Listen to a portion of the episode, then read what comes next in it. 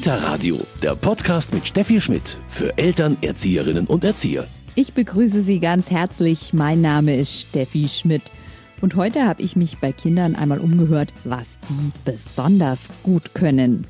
Ich kann richtig gut malen, Skifahren, Fußball spielen, Lego bauen, basteln und noch Lego spielen. Ich kann gut tanzen. Ich kann sehr gut die Spülmaschine aufräumen und klettern. Ja, Kinder haben ganz, ganz viele Fähigkeiten, können viele tolle Sachen, aber wir Eltern und Erzieher schauen leider oft eher auf das, was sie Kinder nicht können. Und genau darüber wollen wir heute sprechen. Wie kommen wir dazu, wieder mehr auf die Stärken der Kinder und auch unserer Kollegen und Mitmenschen zu achten und nicht nur auf die Defizite zu schauen? Ich war dazu in einem Reggio Kinderhaus in Augsburg und da ist das Thema Stärke statt Defizitorientierung ganz wichtig. Das heute unser Thema beim Kita Radio.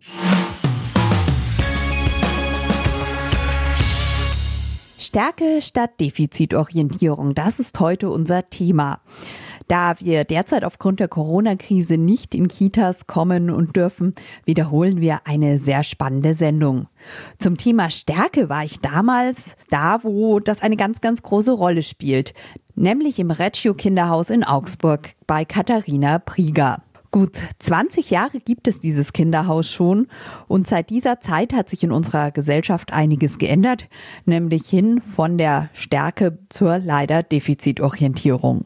Ja, das kann ich wirklich bestätigen. Also ich sag mal am Anfang, als wir eröffnet haben, waren die ganz locker die Eltern. Im Mittelpunkt stand einfach so das soziale Miteinander mit den Kindern. Und mittlerweile seit so gut in ja zehn Jahren merkt man immer mehr die Leistungsorientierung. Also immer mehr diese Defizitorientierung, was Eltern auch haben. Was kann mein Kind nicht? Welche Therapien braucht es? Welche Freizeitbeschäftigungen braucht es? Dass äh, mein Kind einfach mal ein Gymnasium besuchen kann. Können Sie sich irgendwie so einen Auslöser vorstellen? Warum eigentlich? Also klar gibt's jetzt äh, unzählige Ratgeber. Woher kam das?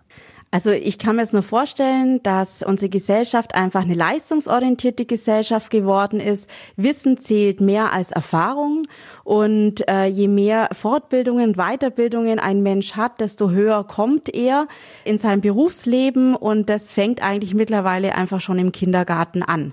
Die Eltern wollen, dass die Kinder erfolgreich sind. Die wollen nicht nur diese Handwerker haben, die unglaublich wichtig sind in unserer Gesellschaft. Sie wollen studierte Kinder haben. Sie wollen stolz sein auf ihre Kinder.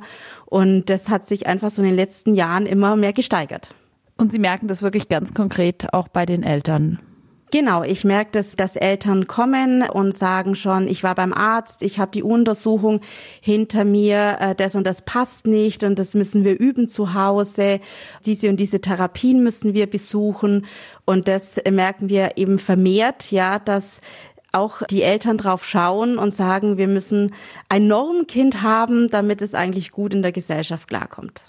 Jetzt sind Sie ein Reggio-Kinderhaus. Sie haben hier Krippe und Kindergarten. Wie viele Kinder betreuen Sie?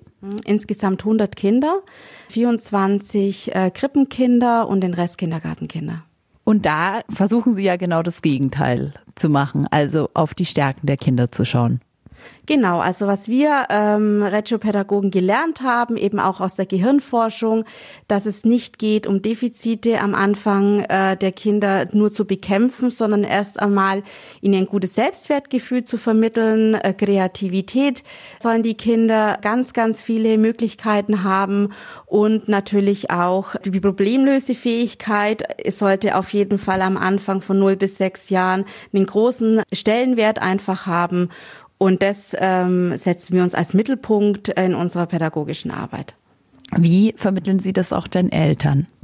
Ganz wie durch Elternabende, ganz wie durch Elterngespräche, durch Einzelgespräche, aber auch durch äh, Gruppengespräche. Wir fotografieren ganz viel unseren Alltag. Wir machen ihnen das transparent ansprechenden Wänden. Wir schreiben Dokumentationen drüber und ähm, also ich sag mal, mittlerweile sind wir 50 Prozent am Kind und 50 Prozent arbeiten wir mit den Eltern. Sie merken wirklich diesen Druck oft schon bei den Kleinkindern, den Druck, den die Eltern haben.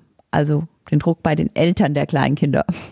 Ja, sie kommen dann manchmal schon mit einem Jahr eben zu uns in die Krippe und sagen, was kann ich dafür tun, dass mein Kind mal äh, ins Gymnasium geht? Und oft ist in Elterngesprächen merken wir dann, dass es ein ganz praktisch veranlagtes Kind ist und äh, wir erläutern das so, Mensch, es gibt Kinder, die liefern so die Ideen und äh, das, ihr Kind hat die Fähigkeit, das wirklich praktisch umzusetzen.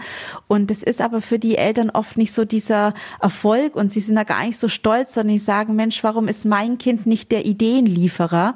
Und äh, sind dann irgendwie schon wieder, was können wir tun, damit mein Kind da auch kognitiv ähm, anders arbeitet? Und vergessen eigentlich oft, dass das eine ganz große Fähigkeit ist, auch diese praktischen Arbeiten zu machen. Was sagen Sie denn solchen Eltern ganz konkret? Ja, wir erläutern das auch immer, dass wir nicht nur Architekten brauchen, sondern auch diese Leute, die ein Haus bauen können und dass die genauso viel wert sind in unserer Gesellschaft. Und das ist natürlich das, was oft von der Gesellschaft nicht kommt, dieser Wert von diesen Menschen. Aber wir versuchen das einfach schon im Kita-Bereich von klein auf immer wieder mit den Eltern zu besprechen, dass es verschiedene Menschen gibt mit verschiedenen Stärken und Fähigkeiten und Persönlichkeiten und dass äh, auch ein Handwerker ein ein sehr glücklicher Mensch sein kann.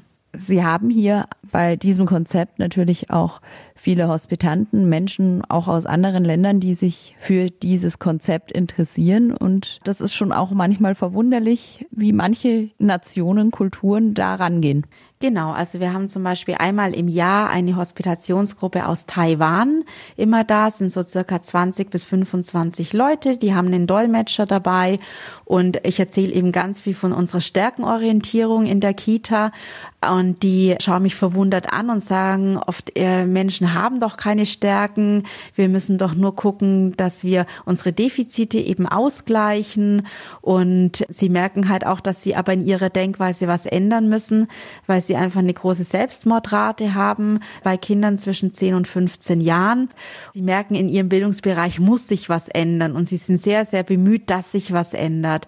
Und deswegen haben wir eben einmal im Jahr da Pädagogen da, die sich einfach unser Haus und unsere Pädagogik, unsere Haltung gegenüber Kindern einfach anschauen. Bei mir ist Katharina Brieger, die auch Seminare dazu gibt, zu diesem Thema Stärke statt Defizitorientierung etwas, was Sie einfach gemerkt haben aus dem Alltag raus im Kindergarten, was notwendig ist. Genau, also wir haben über Eltern eigentlich gesprochen, dass die diese Haltung oft haben, aber nicht nur die Eltern, sondern auch die Pädagogen. Und äh, ich begleite eben viele Teams in Sachen äh, Stärkenorientierung, eine andere Haltung gegenüber Kindern zu entwickeln, eine andere Denkweise, eine positive Denkweise zu entwickeln. Ich habe das Seminar eigentlich mit dem Fortbildungsinstitut Impuls entwickelt und sind da eigentlich seit fünf Jahren sehr erfolgreich damit. Wie zeigt sich jetzt diese Stärkeorientierung ganz konkret auch in Ihrem Kindergarten, in Ihrem Krippenalltag? Wo würden Sie sagen, was läuft bei uns ein bisschen anders? Wo ist vielleicht auch der Alltag anders strukturiert? Also wir beobachten ganz viel die Kinder. Wir animieren sie nicht, die Kinder, sondern äh, wir beobachten ihre Interessen, wir beobachten ihr Verhalten und bieten dann Materialien an, die vielleicht äh, dazu passen könnten, zu ihrem Entwicklungsstand und dadurch äh, entstehen Projekte, weil immer mehr Kinder, meistens so fünf bis sechs Kinder, werden zusammen zu einem Projekt dann zusammengefügt, die sich selber dafür entscheiden und dann ist es anders äh, wie in anderen Kindergärten. Wir geben nichts vor, sondern wir begleiten die Kinder. Sie haben jetzt hier, ich sehe schon so kleine Mappen, da geht's um die Projekte. Genau, da geht's um das Lernen der Kinder. Und im Mittelpunkt steht eben die Bildung und nicht, dass wir den Kindern etwas vermitteln. Was ist da zum Beispiel ein Projekt? Da lese ich jetzt, warum sieht man den Wind nicht, wenn man ihn fotografiert? Genau, das sind Gedanken von Kindern gewesen zwischen drei und vier Jahren. Die haben sehr viel äh, draußen fotografiert und es war sehr, sehr windig. Und wir haben die Bilder dann gemeinsam angeguckt und die haben gesagt, sie sehen aber den Wind nicht, den sie eigentlich fotografieren wollten. Und diese Fragen gehen wir einfach nach und ähm, tun die einfach nicht so kurz abhaken, sondern geben den Kindern Zeit, auch mal mit ihnen zu philosophieren. Da haben Sie einfach Zitate auch schon mal zusammengefasst.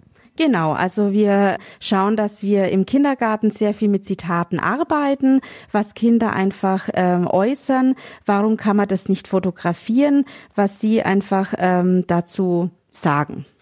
Ah, aus meinem Mund kommt auch Wind, ja wunderbar. Genau. Da heißt, wenn ich praktisch eine Kerze ausblasen will, dann kommt ja der Wind auch aus meinem Mund. Und die Kinder haben auch drüber gesprochen, ob es wirklich der Wind ist, der da rauskommt oder ob das eine andere Luft ist. Genau, und dann experimentieren sie eben mit ihrer Luft äh, praktisch, die aus dem Mund kommt. Und da stellen wir die Materialien einfach wieder äh, bereit, also leichte Materialien, feste Materialien, dann natürlich auch Strohhalme, ähm, andere Werkzeuge einfach dazu und die Kinder probieren aus und wir beobachten. Genau. Dann gehen sie nochmal viel raus, sie beobachten nochmal genau den Wind.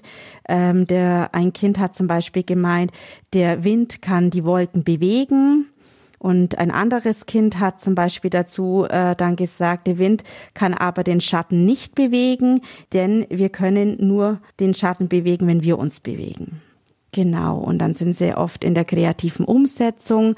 Zum Beispiel die Anna, die hat ähm, hier einen Baum gemalt und hat dann so gemeint, mein Wind ist grün, weil der bei den Blättern ist. Der Wind ist am ganzen Baum und in der Luft. Der Wind hat immer die Farbe, wo er auch hinweht. Toll. Also man kann das wirklich dann in jede Richtung bauen Sie das aus, also ob Kreativität oder Forschen. Genau. Also vor allem äh, im Forschen und Experimentieren, im Ausprobieren. Und das halten Sie hier mit Bildern fest, dann entsteht so ein richtiges kleines Büchlein, das dann auch die Eltern oder auch die Kinder anschauen können? Genau, also die Kinder können das jederzeit anschauen, natürlich die Eltern auch und die Eltern können das kaufen. Würden Sie überhaupt sagen, das ist wirklich ein Konzept, das eignet sich für jedes Kind? Absolut. Also ähm, wir haben sehr viel äh, Kontakt auch natürlich zu Reggio Emilia selber, wo die Pädagogik auch entstanden ist nach dem Zweiten Weltkrieg, die sehr viel Erfahrungen damit schon haben und wir jetzt natürlich seit 18 Jahren auch. Und wir merken, dass wir Kinder einfach entlassen mit einem ganz guten Selbstwertgefühl und ein ganz positives Selbstbewusstsein. Wie sind Sie denn dazu gekommen, zu dieser Pädagogik?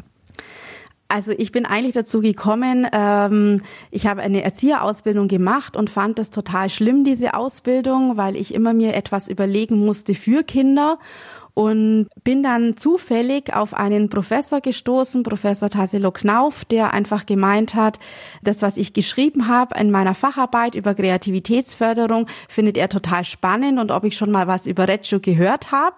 Und ich so, nein, überhaupt nicht. Und er hat gesagt, er hatte hier einen Pfarrer, der total großes Interesse daran hat. Der baut gerade eine Kita und er möchte dieses Konzept für seine Kita hier haben. Somit habe ich mich beworben und bin dann auch gleich genommen worden und konnte dann einfach auch nach Reggio Emilia selber fahren und bin eigentlich seit über zehn Jahren jährlich dort. Also, das ist ja wirklich eine ganz spannende Geschichte, dass ein Pfarrer sich da so genau sicher ist, welches Konzept er will, weil so oft gibt es das ja gerade in Süddeutschland gar nicht. Ja, jetzt wird's immer ein bisschen bekannter. Trotzdem ist es noch sehr selten, dass es so Einrichtungen gibt. Sie haben hier wunderbare kleine Büchlein zu Projekten mit vielen Fotos, wo man das sieht, wie das umgesetzt ist. Ist es schon auch ein Konzept, das sehr personalintensiv ist oder wie machen Sie das? Ja, es ist sehr personalintensiv. Also wir nutzen unsere Teambesprechungen nicht nur, um organisatorische Dinge zu erledigen, sondern ganz, ganz viel über Pädagogik zu sprechen. Vor allem es sind Leute ähm, natürlich oder Pädagogen, die hierher kommen, die äh, natürlich eine ganz andere Ausbildung auch haben, sehr klar strukturiert. Sie müssen erstmal offen sein für was Neues und eine andere Denkweise erstmal entwickeln. Wir sprechen ganz viel über Gehirnforschung von Manfred Spitzer oder Gerald Hüther. Da orientieren wir uns an den beiden auch und ähm, sind wirklich da immer, immer in Gesprächen. Wir sind zwei Leitungen. Also ich bin die pädagogische Leitung, ich habe noch eine organisatorische Leitung und wir beide ergänzen uns sehr und wir machen beide eine systemische Ausbildung auch. Ich habe eine transaktionsanalytische Ausbildung noch, dass wir uns wirklich da ganz auf das Personal konzentrieren können. Trotzdem brauchen ja Kinder ein bisschen Struktur. Der Tagesablauf, wie sieht der aus? Genau, also die Kinder brauchen Struktur, die Kinder brauchen Sicherheit und deswegen ist immer um 8.30 Uhr so der Start in den Gruppen mit einem Morgenkreis und danach gibt es so die Projektzeit, die verknüpft ist mit der Freispielzeit und dann gibt es einen Reflexionskreis vor dem Mittagessen wo Kinder nochmal gucken, wo war ich denn am Vormittag, was habe ich gemacht, wo ich vielleicht was präsentieren kann. Und dann gibt es Mittagessen, dann haben die kleinen Kinder die Möglichkeit, sich auszuruhen. Und dann starten wir den Nachmittag mit einem Piazza-Kreis, nennen wir ihn. Alle Kinder, die noch um drei Uhr da sind, die organisieren so die letzten zwei Stunden, was sie denn gerne machen möchten. Im Atelier arbeiten, in der Werkstatt, in der Bewegungsbaustelle zu sein. Und um 17 Uhr ist Ende. Merkt man so über die Zeit, die ein Kind hier ist, dann auch einfach so eine, ja, beim Kind wahrscheinlich nicht Veränderung, weil die gehen ja von vornherein offen auf das zu, aber bei den Eltern eine Veränderung? Nicht bei allen Eltern, ähm, aber bei vielen Eltern. Ja, merken wir auf jeden Fall eine Veränderung, eine positive Veränderung. Und sie haben auch wieder Spaß mit ihren Kindern und sind da nicht so, dass sie immer Angst haben, dass ihr Kind vielleicht das Leben nicht schafft. Das ist einfach Einstellungssache, aber man muss sich ja schon wahrscheinlich auch oft gegen außen behaupten. Richtig. Und es ist dann oft schwer. Es kommen immer wieder Einbrüche, wo Eltern kommen und sagen, oh, ich habe mit der Freundin gesprochen und die ist im anderen Kindergarten. Da wird jeden Tag was gebastelt und es werden Arbeitsblätter gemacht und ich habe so Angst, dass mein Kind es nicht schafft. Was macht mein Kind? Und dann müssen wir uns wieder hinsetzen mit den Eltern und einfach wieder ihnen erklären und zeigen mit Bildern, mit kleinen Videoausschnitten, was macht ihr Kind hier bei uns und wie gerade momentan die Entwicklung ist. Sie haben ja wahrscheinlich auch Kontakt dann mit den umliegenden Schulen. Wie ist da das Feedback? Ganz unterschiedlich. Also wir haben Schulen, mit denen wir sehr eng zusammenarbeiten, die das schätzen, so wie wir auch arbeiten, die sagen, ähm, sie erleben die Kinder, die sehr viel hinterfragen, die äh, nicht alles sofort abnicken, die selber Ideen haben, die in den Pausen sehr ein großes Sozialverhalten zeigen. Das merken sie und manche Schulen stört dieses Verhalten. Ja, sie wollen angepasste Kinder, sie wollen Kinder, die leise sind, einfach nur zuhören und das so annehmen, wie die Lehrer das so sagen. Also es ist ganz unterschiedlich. Wie ist es dann für die Kinder, dieser Schritt? Ähm, kommt dann auch auf die Schule drauf an, ob es ein großer Bruch ist, nachdem man viele Jahre hier das so optimal erlebt hat oder ja positiv weiterläuft? Ja, das stimmt. Also die einen schaffen den Übergang äh, besser, die anderen brauchen noch Unterstützung, aber da bereiten wir auch die Eltern drauf vor und sagen ihnen, dass sie ähm, mit ihren Kindern auch arbeiten, zu Hause, sehr viel mit ihnen auch sprechen drüber, wie haben sie den Schulalltag erlebt und dann einfach zu gucken, wie kann man sie noch unterstützen. Ähm, trotz alledem kooperieren wir vorher auch schon mit den Schulen und wir besuchen die Schulen mit den Kindern und dann haben die Kinder auch schon Einblick. Also dass ein Kind jetzt ganz nach unten fällt, ist nicht der Fall. Würden Sie sich aber natürlich wünschen, dass dieser Blickwinkel auf die Stärken statt auf die Defizite in der Schule weitergeführt wird? Auf jeden Fall. Also ich habe selber drei Kinder und ich erlebe das ja zu Hause auch und ich finde, viele Menschen sind sehr traurig in unserer Gesellschaft, sind sehr gestresst und ich merke auch hier, ähm, dass es einfach anders ist. Ja, wenn man positiv denkt, wenn man das macht, was man vor allem kann, ja, dann stärkt es auch einem und dann findet man auch seinen Platz in der Gesellschaft und somit auch die Kinder und die Eltern und ich merke das auch an den Kolleginnen, die Atmosphäre einfach im Team ich sehe das auch schon hier bei Ihnen im Teamraum sind wir gerade, wenn ich jetzt hier hinter Ihnen lese, eine Tafel. Wenn wir über unsere Erfolge sprechen, können wir aus ihnen lernen. Also man merkt also wirklich das ganze Team, da ist auch diese positive Bestärkung einfach immer da. Genau, also das ähm, ist auch mein Job und das äh, mache ich auch sehr, sehr gerne, dass wir immer gucken, wo haben wir unsere Ressourcen, wo haben wir unsere Stärken, wo haben wir unsere Erfolge, wo können wir uns weiterentwickeln und nicht immer nur darüber sprechen, was nicht gelungen ist, sondern eher was gelungen ist. Und ich merke auch, wenn so diese Erfolge so gewürdigt werden, auch von den Kollegen selber, ohne dass man sagt, Eigenlob stinkt, ja, sondern sagt, das ist mir sehr gut gelungen, dann kann man auch so die Erfolge von den Kolleginnen sehr wertschätzen wertschätzen und dann gibt es eine ganz tolle Teamatmosphäre. Ich bin im Reggio Kinderhaus in Augsburg. Bei mir ist Katharina Brieger. Frau Brieger, wir haben jetzt ganz viel gesprochen, schon ein bisschen, wie Sie das hier im Reggio Kinderhaus schaffen, auf die Stärke statt die Defizite zu schauen. Welchen Tipp geben Sie Eltern, deren Kinder jetzt nicht dieses Glück, diesen Luxus haben, in einem Haus, in einem Kindergarten oder auch in einer Schule zu sein, wo ohnehin darauf geachtet wird, auf die Stärke. Oft ist das ja eben nicht der Fall. Ja, es ist schwierig. Man muss gegen den Strom schwimmen, auf jeden Fall. Nicht alles mitmachen, was vielleicht angeboten wird, was so erzählt wird, sondern sich die eigenen Gedanken machen, wirklich aufs Kind zu Hause zu schauen und zu gucken, wenn mein Kind jetzt äh, die Stärke hat, äh, Sport oder Musik, um wirklich da etwas auch zu fördern und nicht das breite äh, Feld wirklich in Anspruch nehmen, so dass alles abgedeckt ist, von Wassersport bis Ballsport bis Tanzen, sondern wirklich zu gucken, wo hat mein Kind seine Stärke und das wirklich gezielt fördern dass man da wirklich schaut, dass auch zu Hause Spielmaterialien oder Ausflüge ausgewählt werden, wo wirklich auch die Kinder ganz viel Erfolg auch haben und dann merkt man auch, wie viel Spaß das in der Familie macht. Sie sagen das sehr schön. Das heißt ja nicht, dass es gar keine Förderung gibt. Nein, Überhaupt nicht. Äh, Gott sei Dank gibt es so viel Förderung und wir gucken uns die Kinder auch genau an und auch mit den Eltern zusammen und sprechen darüber, welchen Entwicklungsstand eben die Kinder haben. Und wenn ich merke, da gibt es etwas, wo ein Kind hinterherhinkt oder wo es sehr schwer fällt, einfach sich noch mit Gedanken zu machen, kann man dann noch ein bisschen zugucken oder ähm, gucken wir, dass wir eine gewisse Therapie oder doch eine Fördermöglichkeit finden, um das ein bisschen auszugleichen. Aber nicht dass dann nur der Blick auf dieses ist und man guckt, ob das Fortschritte macht, sondern einfach diese Stärken und das, was das Kind an Talente mitbringt, trotzdem noch im Mittelpunkt zu stellen. Ich bedanke mich ganz herzlich bei Katharina Prieger, ähm, pädagogische Leitung des Reggio Kinderhauses in Augsburg. Und bei uns bekommen Sie noch die Medientipps. Kita Radio Medientipps. Präsentiert vom Pädagogikverlag Don Bosco.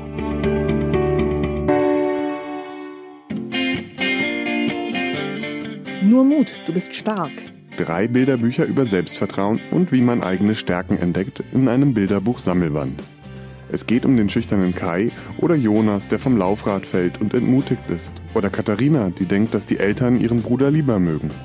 Ein Bilderbuch, das hilft, Kinder leicht zu lernen, sich in kleinen Schritten Erfolgserlebnisse zu erarbeiten und nicht den Mut zu verlieren. Nur Mut, du bist stark, ist bei Albarello erschienen und kostet 12,90 Euro. Mein Kind ist genau richtig, wie es ist. Das Ermutigungsbuch für Eltern.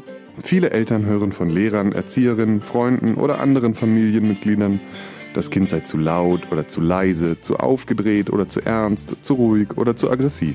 Jedenfalls nicht so, wie es sein sollte.